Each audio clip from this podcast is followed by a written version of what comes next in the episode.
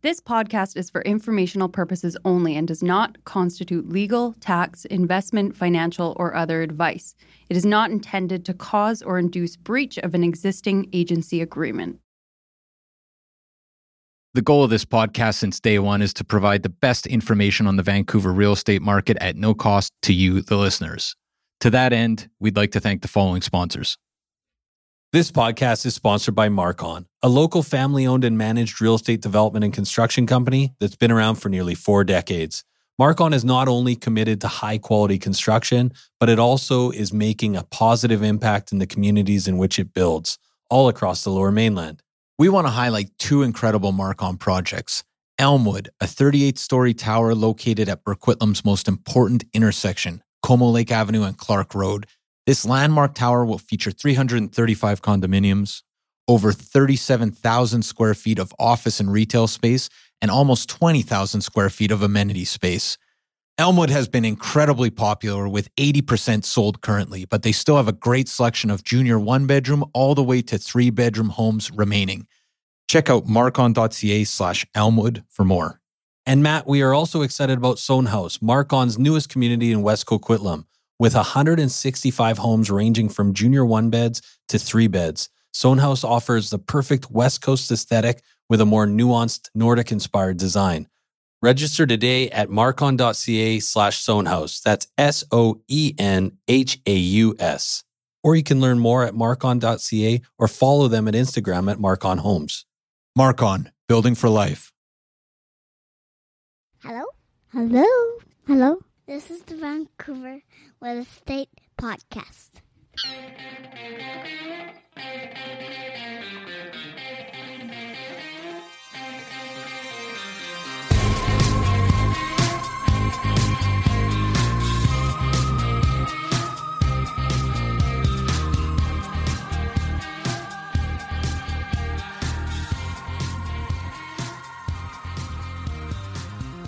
And welcome back to Vancouver Real Estate Podcast. I'm your host, Adam Scalina. And I'm your other host, Matt Scalina. And Matt, today we've got Brad J. Lamb. This is a very, very, very exciting episode. I'm I'm amped. I'm fired up. Fired up. And it's uh it's one where you're gonna learn a lot. Yeah, I mean- uh, yeah. Well, let's talk about who Brad is first of all. For people that don't know Brad Lamb, Most of you should. probably know him. Most And of you you probably you do. should. He's massive in Toronto. He's a reality TV star. He used to have a show on HGTV. Um, his real estate company has sold over twenty four thousand homes. Yeah. um, and the guy was You a right, millionaire. folks. he was a millionaire in the '80s before he left his parents' basement. Yeah. Super impressive. He's a super impressive guy. He also owns a development company that's doing towers right across the country. right across the country. So Yeah. Brad's got his finger on the pulse of Canadian real estate. He's also got amazing advice for aspiring real estate moguls. Absolutely. You're going to learn today the four best real estate investments in Canada, how Brad became a millionaire before the age of 30, and why everybody, listen to this, Matt, everybody should be buying a condo. That is very interesting, his take. And uh, so stay tuned for that. So, Matt, I honestly, I mean, this interview is so good. I'm just want to, let's get right into it. Let's cut to the chase. Enjoy our interview with Brad Lamb.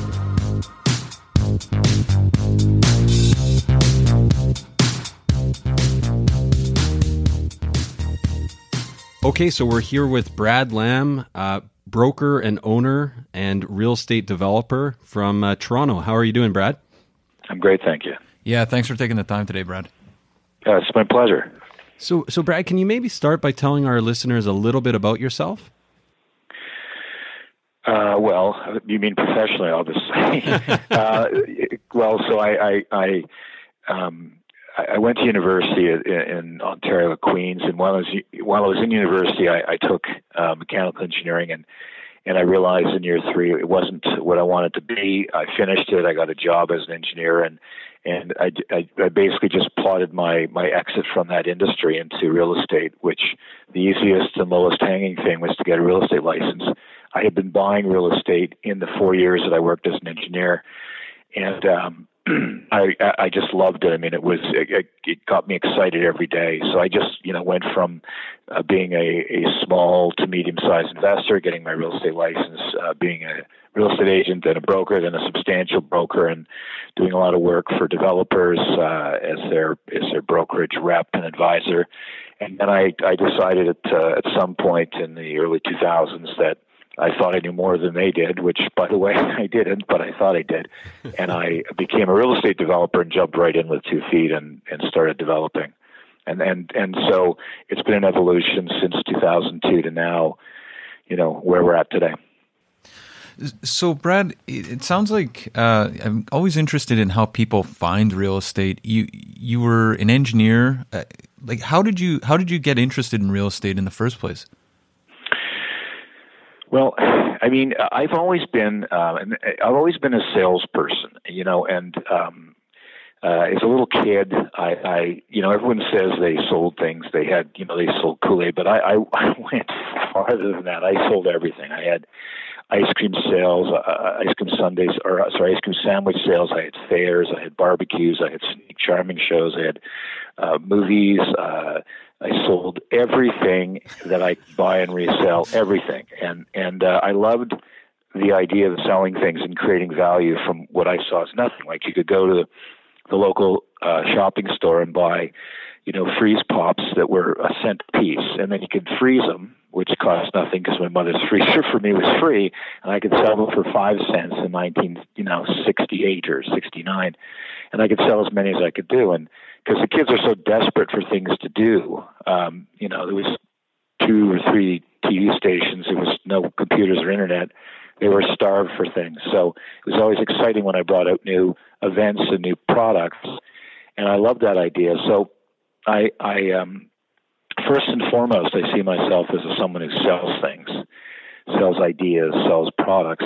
I got into real estate. I, I saw it as an opportunity. I always liked it. I mean, I always sketched malls and buildings when I was a kid. Um, and I loved, you know, there were certain games about land and real estate that I just loved playing.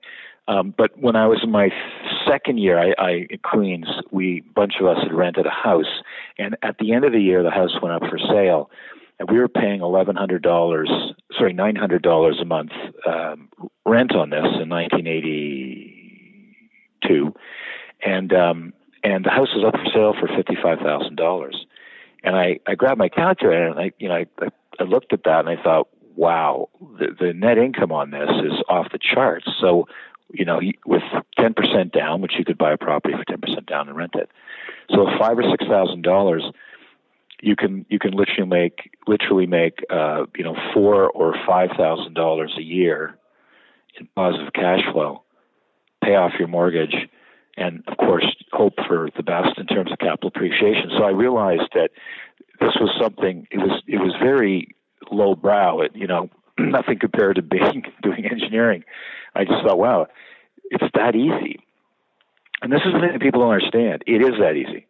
It's that simple. You buy real estate, you rent it for more money than it costs you, and you put it away forever. So once I saw that, I, I got bitten by it, and I, I first thing I did was uh, I formed a company um, with my two brothers who, who weren't really interested, but I kind of bullied them into it. And my dad gave my younger brother some money.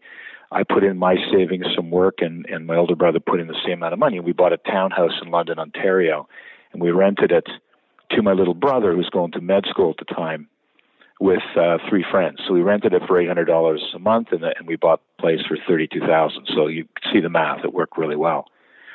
And I just, I just uh, from that point on, I just kept buying more and more real estate. I was really quite addicted to it.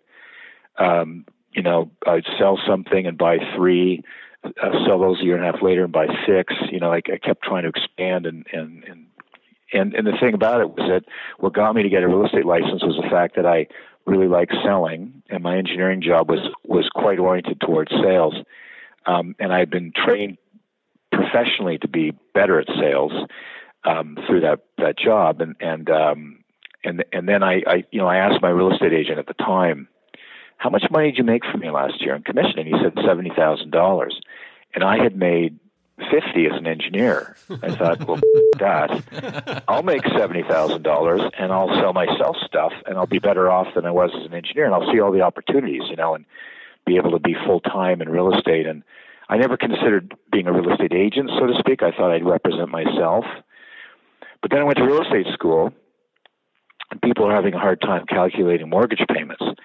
I thought, wow, this is going to be like stealing candy from a baby.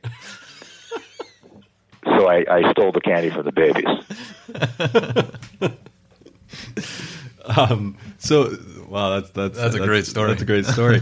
um, so Brad, so we've got a, a, a, ton of listeners that are are you know investors and um, also uh, real estate agents that are probably looking at your career and wanting to follow in your footsteps. What, what's one piece of advice, maybe an overarching piece of advice that you'd you'd give to aspiring real estate moguls?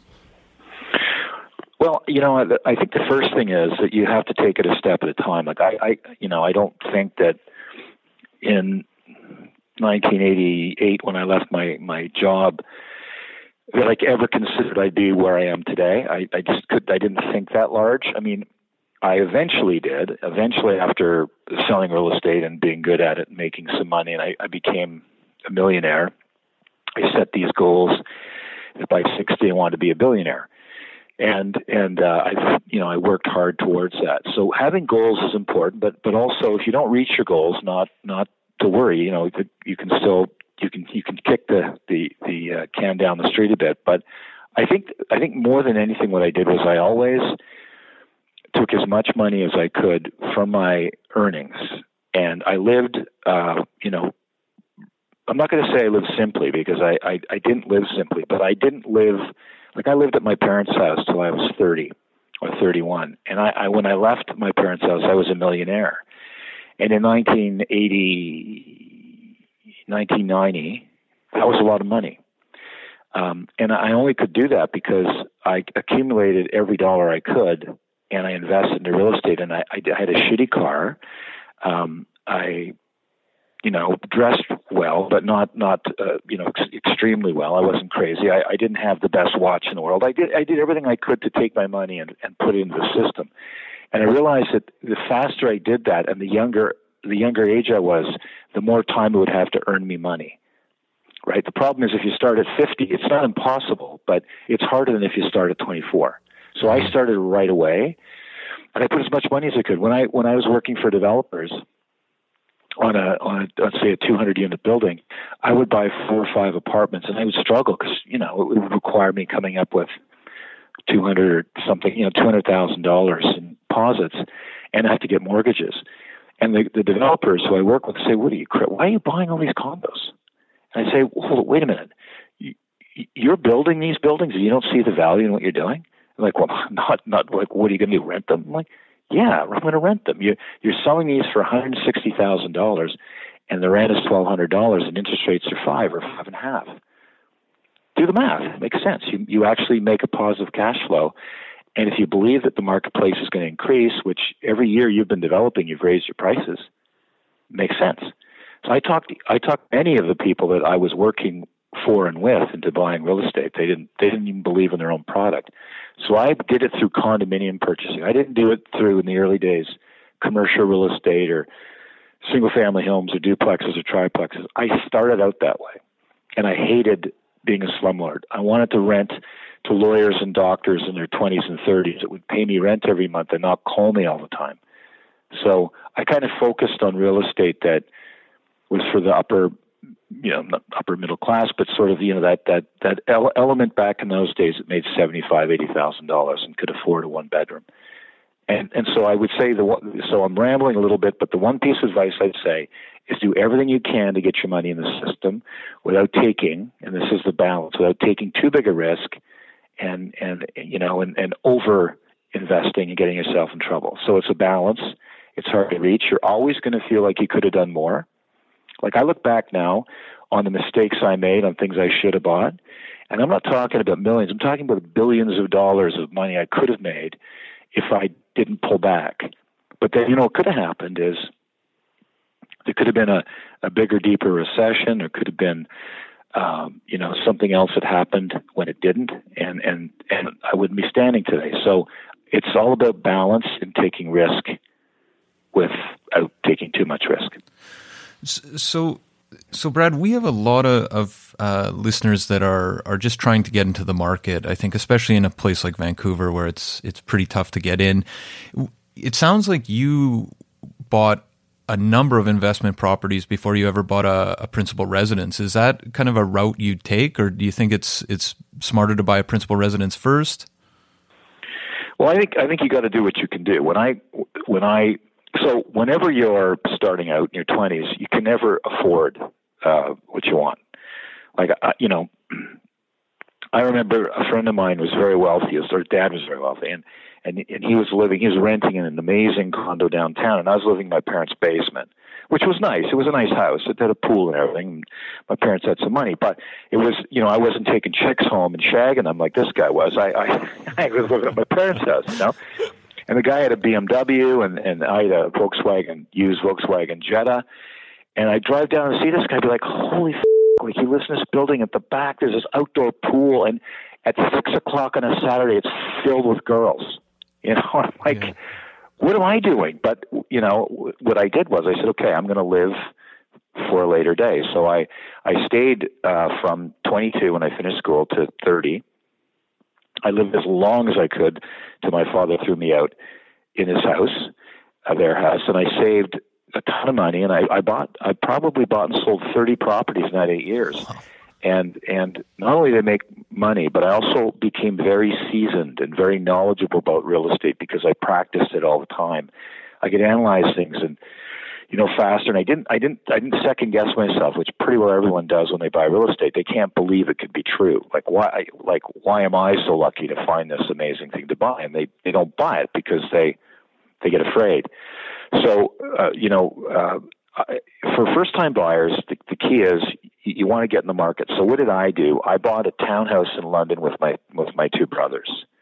That was my first foray into real estate, and I didn't buy.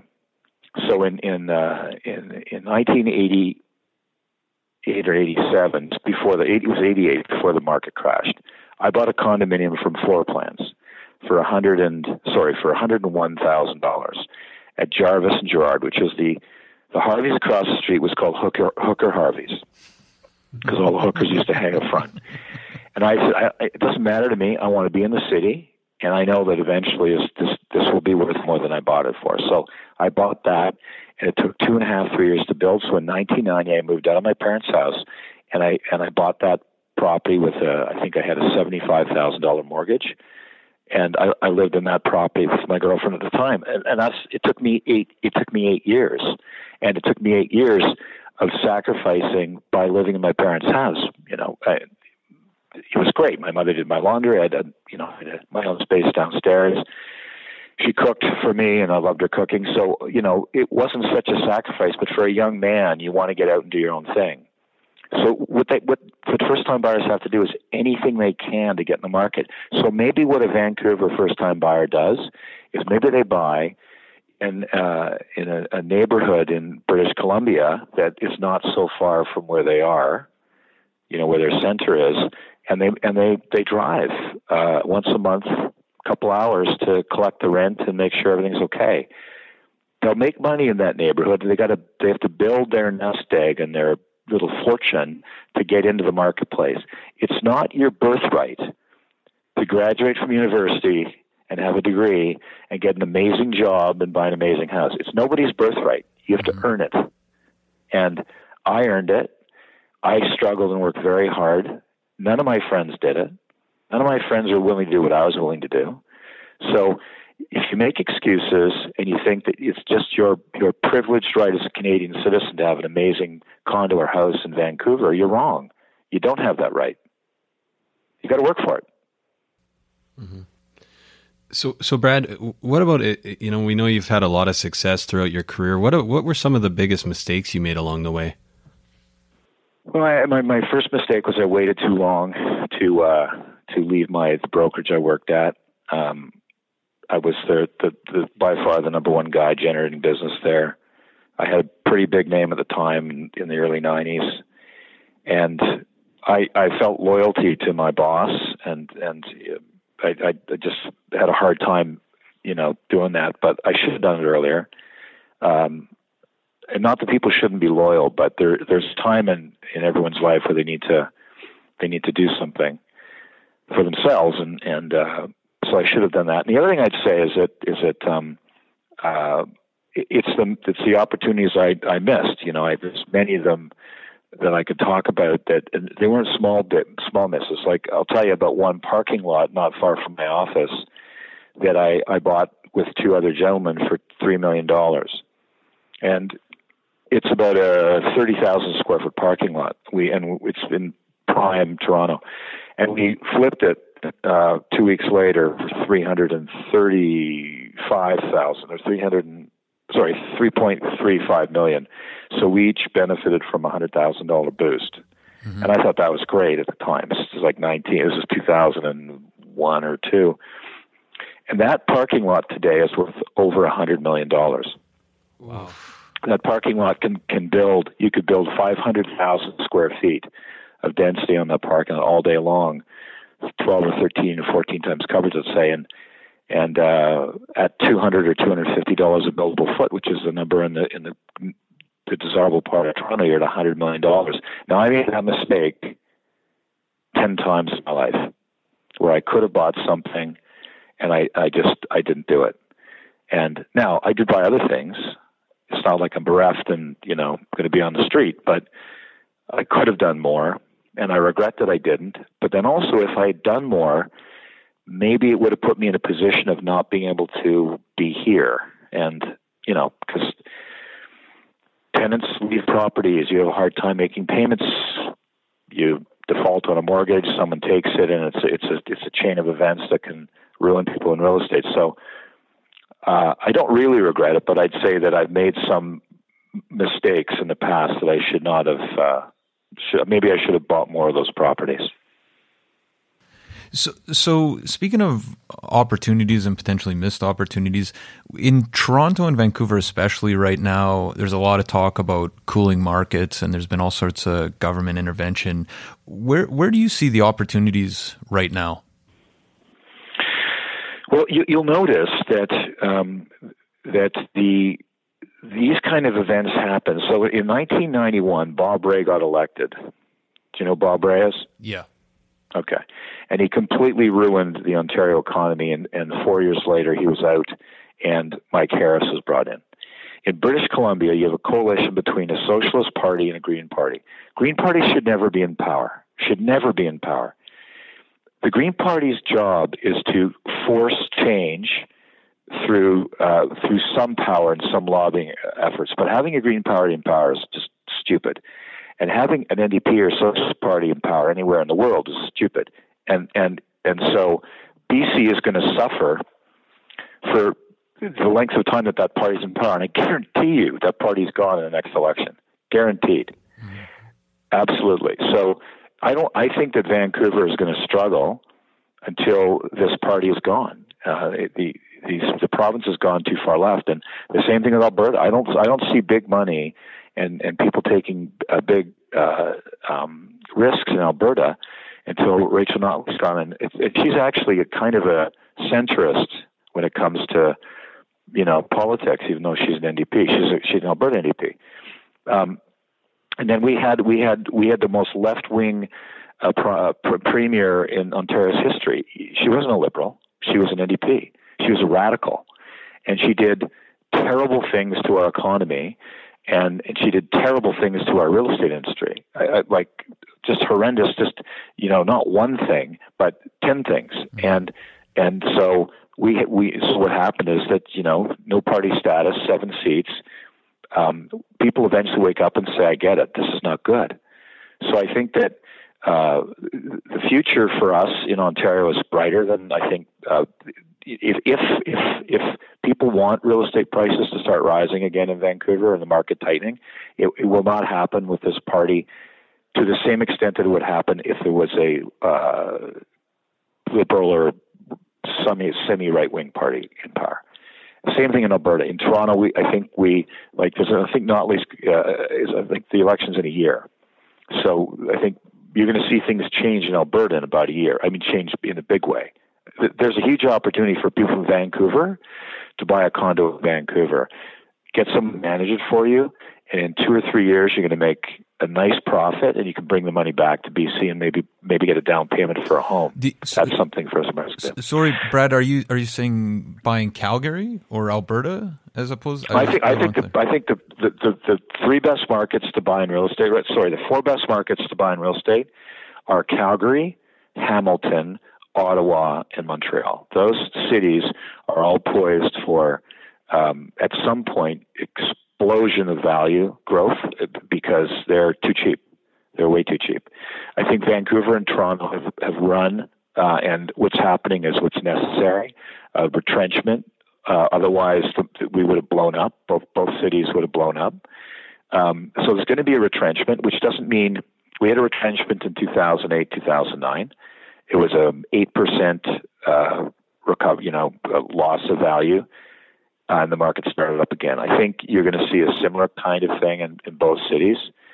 It may last a little bit longer, where you go a little bit sideways longer in Vancouver because you have a government there that is completely anti-development, uh, anti-real estate, anti-wealth. You know, it's it's it's an insane government, and and and the thing is, you know, Vancouver, it's so funny because what happens in these cities like Toronto, Vancouver, is everyone points the finger at developers, greedy developers. You know, you have these massive NIMBYist networks. And the reality is, it's all NIMBYs in government that cause their own problems. They just can't see the forest for the trees. You know, if Vancouver, if if if Vancouver had added, and all those buildings they said couldn't be higher than 28 or 32 stories, if they added 10 stories, what would have happened? Honestly. Would the city have just exploded because there's too much height? no. If they had allowed allowed a, a condo to go from 50 to 65, nothing would have happened. It would have been fine. It would have been okay. And but but here's what would have happened: there would have been tens of thousands of more apartments uh, available, which would have kept pricing in check. And and so now you can't go back. These buildings are there forever. You're, you're never going to knock down a 300 unit condominium to build a bigger one. That's that, how are you going to get 300 people to sign on the dotted line to sell their unit? It's mm-hmm. never going to happen. They're doomed. The city, so Vancouver doomed itself for being a very expensive city, and Toronto's done the same because we have we have a we have a we have a socialist premier. Uh, in, in the biggest run up of real estate, and, and, and, and when we needed support from government, we didn't get it. And then we have we have a complete uh, you know, almost like radical left wing governments running Toronto. We have a mayor that's not, but the, the all the downtown wards are, are primarily um, massively left wing. Uh, and you saw that in the election. Almost every every ward in the city went went, went orange, and these people do not see reality. They just don't understand that there's that. that I don't know if it's they, they they didn't go to school and get educated about about economics, but it's and I know economics isn't a science, but it's pretty obvious that if you increase the supply of a product, the price will level off or fall. Mm-hmm. That's pretty obvious. And so, if we've been constricting supply, if everything we've been doing in Toronto has been to constrict supply, how can you expect prices to do anything but rise? So we have we we've ruined this economy uh, for for first time buyers. Toronto is never going to be a place for first time buyers unless first time buyers get help. It's the only it's, it's it's like Vancouver, where it's going to be very hard for someone in Vancouver to ever buy a first home in Vancouver. They're going to have to do what I did as a stepping stone mm-hmm. over 10 or 15 years to get there and be patient about how they have to get there. And it's going to be troublesome and a lot of work and so on. But in the end, they're going to get a home in the city they want to live in. But it's all government meddling that caused this. You just have to look at what what what uh, councillors and mayors have done in Vancouver in the last thirty years to prevent density. Right, right. And we've had a lot of people on that have, have said the same thing. It's, uh, it's well, there's a consensus, at least with the people we talk to. Right. Well, it's it's obvious. I mean, you you you know, you, it, it, it's there's no there's no denying. I, I can tell you that that my cost, if I do a building that's three hundred thousand square feet, my costs are low are, are lower per square foot than if I do a building that's one hundred fifty thousand or one hundred eighty thousand square feet. I can reduce my prices by seven or eight percent. Mm-hmm. mm-hmm. You know, and that's a huge amount.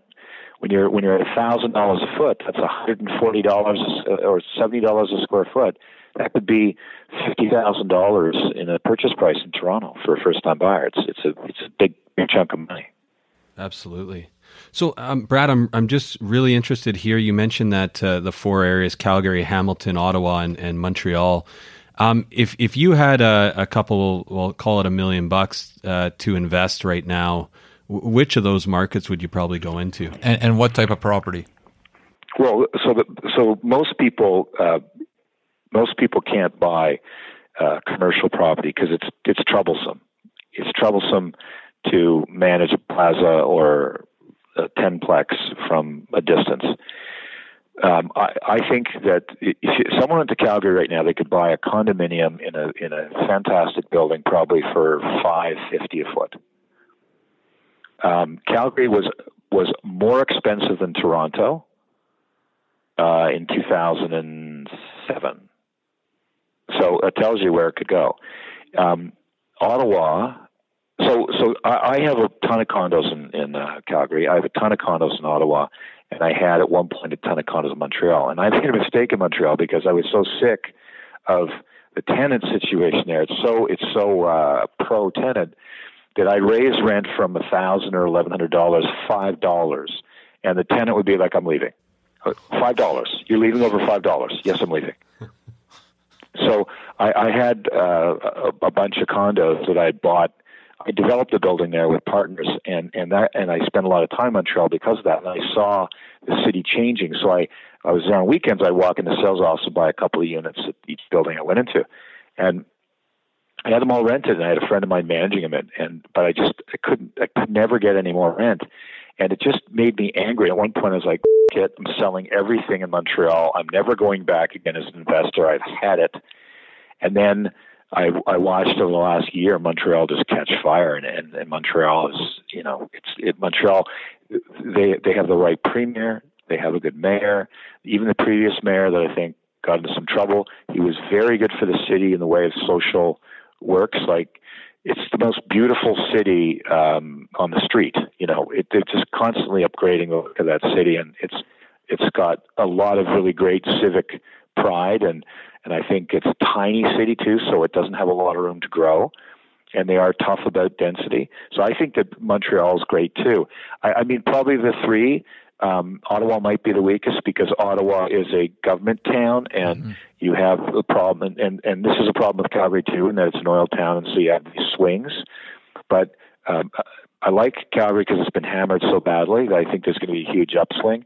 I like I, I like Ottawa because you have a government stability, so you don't get wild increases, just steady increases in price. And the city's going to grow because this liberal government's going to be there for a very long time. Justin Trudeau is young, and people like him.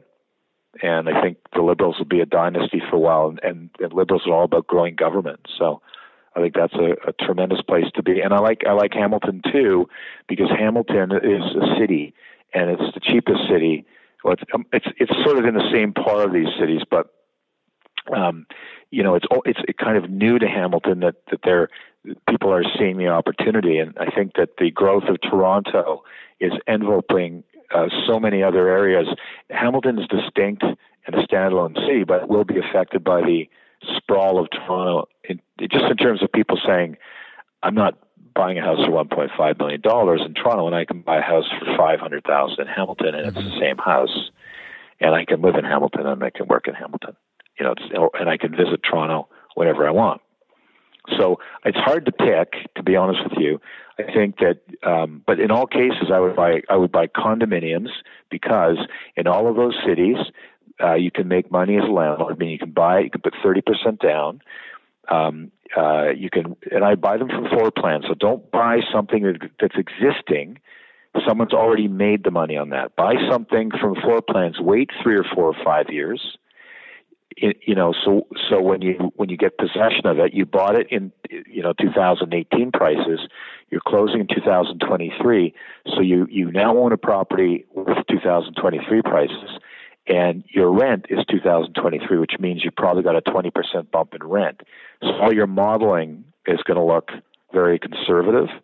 And these these cities, you can buy property, rent it, and make money, which you can't do in Toronto, you can't do in Vancouver. Right, right. Excellent advice. So, so is there one book uh, that you've read that everyone interested in real estate should should uh, get a hold of?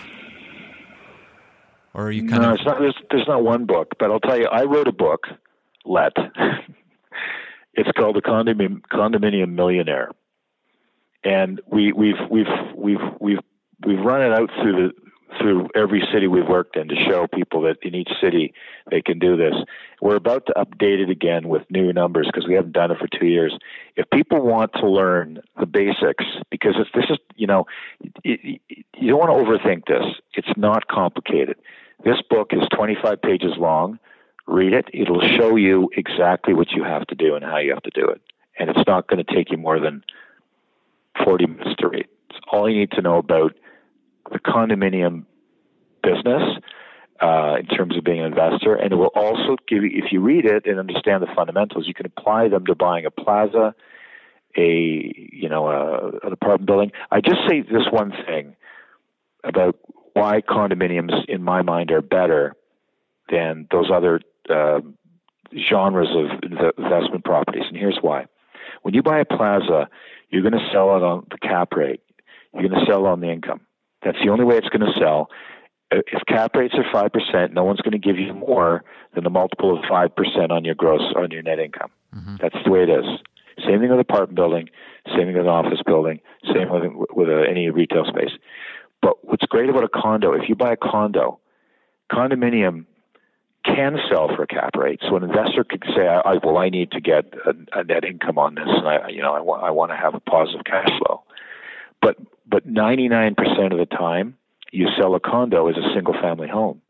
So you buy it from a developer on a cap rate program where you want to see close to positive cash flow year one or positive cash flow year one. It's hard, but you might be able to do it. But if you can't do it, it could be pos- it could be positive it could be positive cash flow year one from the standpoint of setting off how much you pay off in your mortgage right? So if you lose a grand or two a year, but you're uh, paying off eight thousand in your mortgage, it's not cash flow. It doesn't qualify as cash flow, but you're still up six grand a year in terms of getting richer. Right. Regardless of it going up in value, but when you go to sell it, you don't you, sell it to an end user who doesn't doesn't care about cash flow or uh, cash flow or cap rate or price per square foot. They care about can I afford it or can I not. So you can buy it on the cheap based on the fundamentals of rental real estate, and you can sell it as a single family home at the highest valuation possible. And it's the only real estate you can do that with. And that's why I like it, because you pick your time to sell and you can you can make you know, people people bought condos from us at the building we're completing right now, they bought condos at five thirty to five forty a square foot.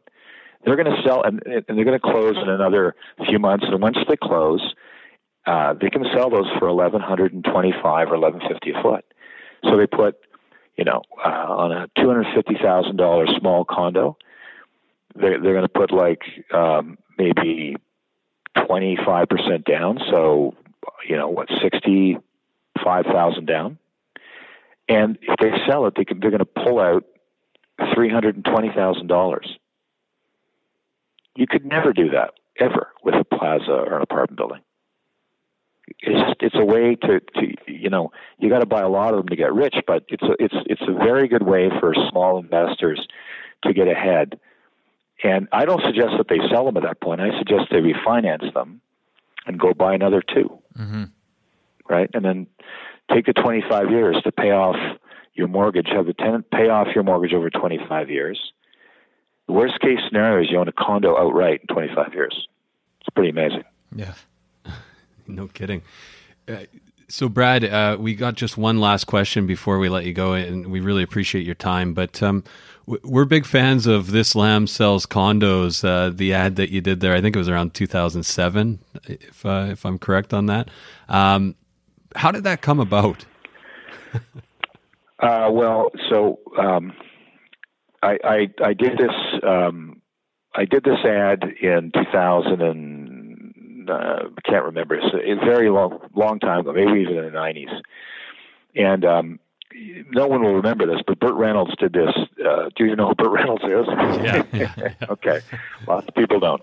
So Burt Reynolds was a big movie star in the 70s, and he did this cosmopolitan um, spread where he was lying on like a, a fur rug and he was naked and he was kind of lying horizontally with his head on his on his on his arm you know like sort of and I think his knee was up too. Yeah. and and uh, and he had the bearskin rug covering his you know stuff. and and uh, I remember seeing that, thinking that's that's that's kind of funny, you know, because uh, it caused a huge uproar at the time. And so when I was when I was doing when uh, you know my name is Brad Lamb, and and at the time Brad Pitt was you know very sexy, you know popular actor, and everybody knew him. And I thought, okay, I'm to lie. I'm to lie on this kind of horizontal thing. Well, I'll do it. My I'll lie on my logo. So my logo is like a table, and and the caption will be, okay, he's no Brad Pitt, but he sells a ton of condos. and that was the first thing I did, and it, caused an absolute uproar. You know, people were like, what the f-? Who, who does real estate ads like that? And ad, ad agencies would call me and say they should arrest you. That ad's so bad. I said, yeah, but you called me. Yeah. like, how many people do you call and say I like your ad, right? So it got me thinking about crazy ads, and then you know, obviously my my name being Lamb, I thought, well, how weird would it look for me to be like a minotaur and put my, you know, fat round head on a lamb and have a silly little smile on it and just start having funny little captions about it. So the first one I was, you know, was that this lamb sells condos. Um, and then I had a bunch of them. I, uh, you know, I had like ten different ads over a while that that I did with that. And actually, this year I'm back at that ad. I have that ad uh, downtown. It's even sillier. This year I'm I'm wearing scuba gear with a scuba with a like a like a glass bowl over my head. And I'm attached directly to a submarine by a hose, and there's a great white shark coming after me, and I have a spear gun. And it, it says, um, what does it say? It says, uh, uh, "We go to great depths to sell you your home or sell you a property or something like that." My my favorite is the uh, miles above the competition ad where you're a lamb in space. um. Yeah, and I did that too. so so Brad, how how can people find out more about your developments and and what you do? Also, also find out more about the book. Like, is that an ebook or do you buy that on Amazon? No, it's free. I don't I don't make people pay for it. We we are going to start printing a bunch for Ottawa and uh, Toronto again. And if people want it, they, they just need to email info at torontocondos.com and we'll, we'll pop one in the mail to them. And um, with respect to our projects, um, we are we are we are very close to um, relaunching our our now um, tired and old website, um, Brad J Lamb Realty.com, I think it is and um, and then they can go to TorontoCondos. Toronto, uh, sorry, they can go to lambdev.com, lambdev.com, and bradjlambrealtyinc.com, and they can get information on our new projects. Or they can just send an email to info at torontocondos.com, and um, uh, my office will get back to them about what's coming up and what's new. We also have a newsletter that uh, we we produce quarterly um, and uh, we just we, that's available through email or we pop in the mail to if they want a hard copy. So anything they want in that of that nature, they just have to send an email to that that address, and we'll send it off to them. Fantastic. Well, thanks so much, Brad. That was a fascinating discussion. I think uh, everyone will learn a lot from it. Oh, you're welcome.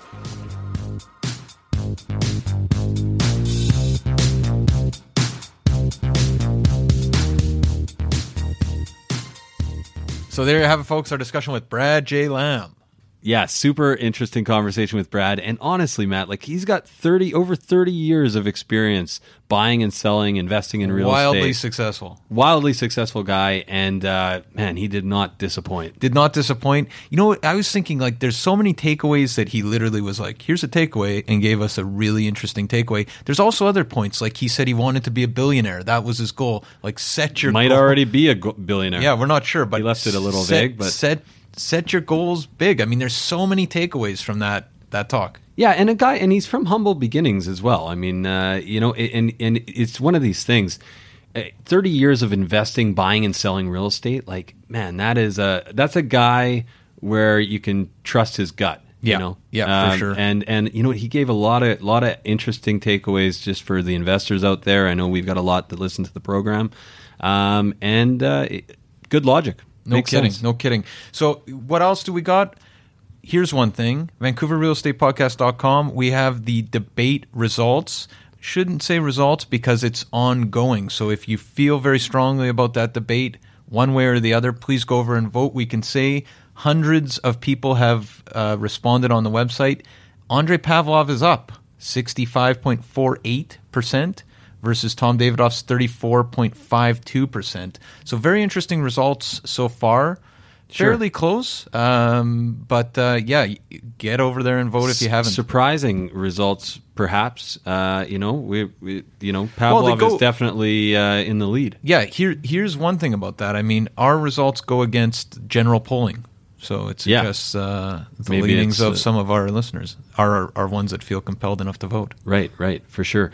And while you're over on the website, sign up for private client services. No kidding. But wait, Adam, what do you get with private client services? Matt, if you are not using private client services, you are standing still. While the rest of us power walk by, you get sold prices, you get days on market. It's all realtor level information, and it's updated 36 to 72 hours before public MLS. We have said it before. There is absolutely no reason, if you're interested in Vancouver real estate, that you shouldn't be using private client it's the best thing out there. We've tried them all. Also, we have the mobile app. Sign up for that over at VancouverRealEstatePodcast.com. You basically get the same information on the go. Yeah, on the go. So picture this: you're you're out on your one wheel. Um, you're, you're rolling down. Union on a one wheel. Uh, Wait, what's a one wheel? One wheel is those, uh, you know, they're like the board with the one one wheel. You see the guys there. It's, Oh, yeah. it's almost like a skateboard, but there's just one giant wheel Except in you look middle. like a giant. Yeah. Uh, okay. Yeah, no, come on, hey, hey, the, we don't want to offend our one wheelers that, that listen to the podcast on their commute into work. But you're on your one wheel, you see a building that looks really nice, you pull out your phone, you point it directly Aug- at. you're talking about augmented reality. I'm talking about augmented reality. This is the future. You can tell exactly what's in the building. It's a, it's a great service, and it's our mobile app. It's on the site. It's free. Go there, sign up. Last, we got the live wire. This is our weekly newsletter. We got more polls. You like polls? We do polls weekly now. We also offer all the latest news, tips, episodes. There's there's ah deal of the month. Deal of the month. It's it's amazing. Yeah, you need to be on that list. And last but not least, we have 159 reviews now on iTunes. We really appreciate all the reviews. Um, we're also really growing in terms of the reviews we have on Google. This is how you can help the podcast grow. Uh, get in touch, but also head over and give us a review on iTunes if you like the show, if you're learning something, or head over and give us a Google review. We really we read each of them. We really value them, and uh, thank you yeah, very we much in definitely advance. we definitely appreciate them. If you want to have a chat about reviews or anything else, 778-847-2854 or you can email me at matt at vancouverrealestatepodcast.com. Or you can try me at 778 866 4574 or Adam at VancouverRealEstatePodcast.com. We also got that nonpartisan line. Info at VancouverRealEstatePodcast.com. Do not want to hurt Matt's feelings. Oh, careful, Snowflake. And last, guys, did you hear? Edmonton got the World Cup. Congrats, Edmonton. I'm glad Vancouver didn't place that bid. All right, enjoy the week. We'll see you next week. 2000 Faces for Radio. Subscribe today.